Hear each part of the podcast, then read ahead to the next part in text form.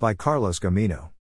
When you testify in court, you swear an oath to tell the truth, and nothing but the truth. But what happens if you leave something out, or if you tell one or more outright lies? This guide explains the crime of lying under oath, which is commonly called perjury. What is perjury? Perjury is the crime of lying in court. You aren't allowed to lie when you are testifying in court, it's such a serious offense that the state of Wisconsin, along with all other states, have made it a crime. It's not a minor crime that courts are willing to overlook, either, because if people were able to get away with lying in court, it would upend the entire criminal justice system. How can you be convicted of perjury?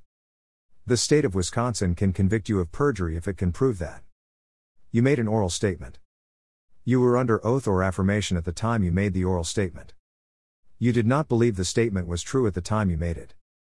You made the statement in a proceeding before a court. The state was material to the proceeding.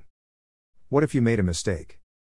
If you believe a statement is true at the time you say it, it is not considered perjury in Wisconsin.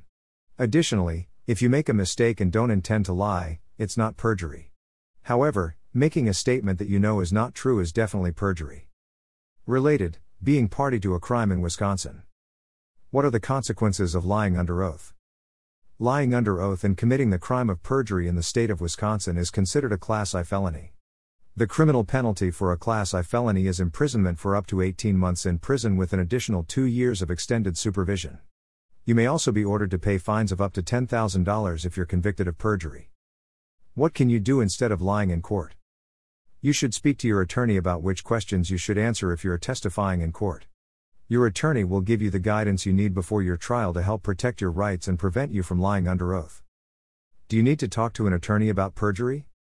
If you've been accused of committing the crime of perjury, you may need to speak to an attorney right away. Call our office at 414 383 6700 or schedule your free consultation online now. We can give you the guidance you need to get the best possible outcome in your case. Attorney Carlos Gamino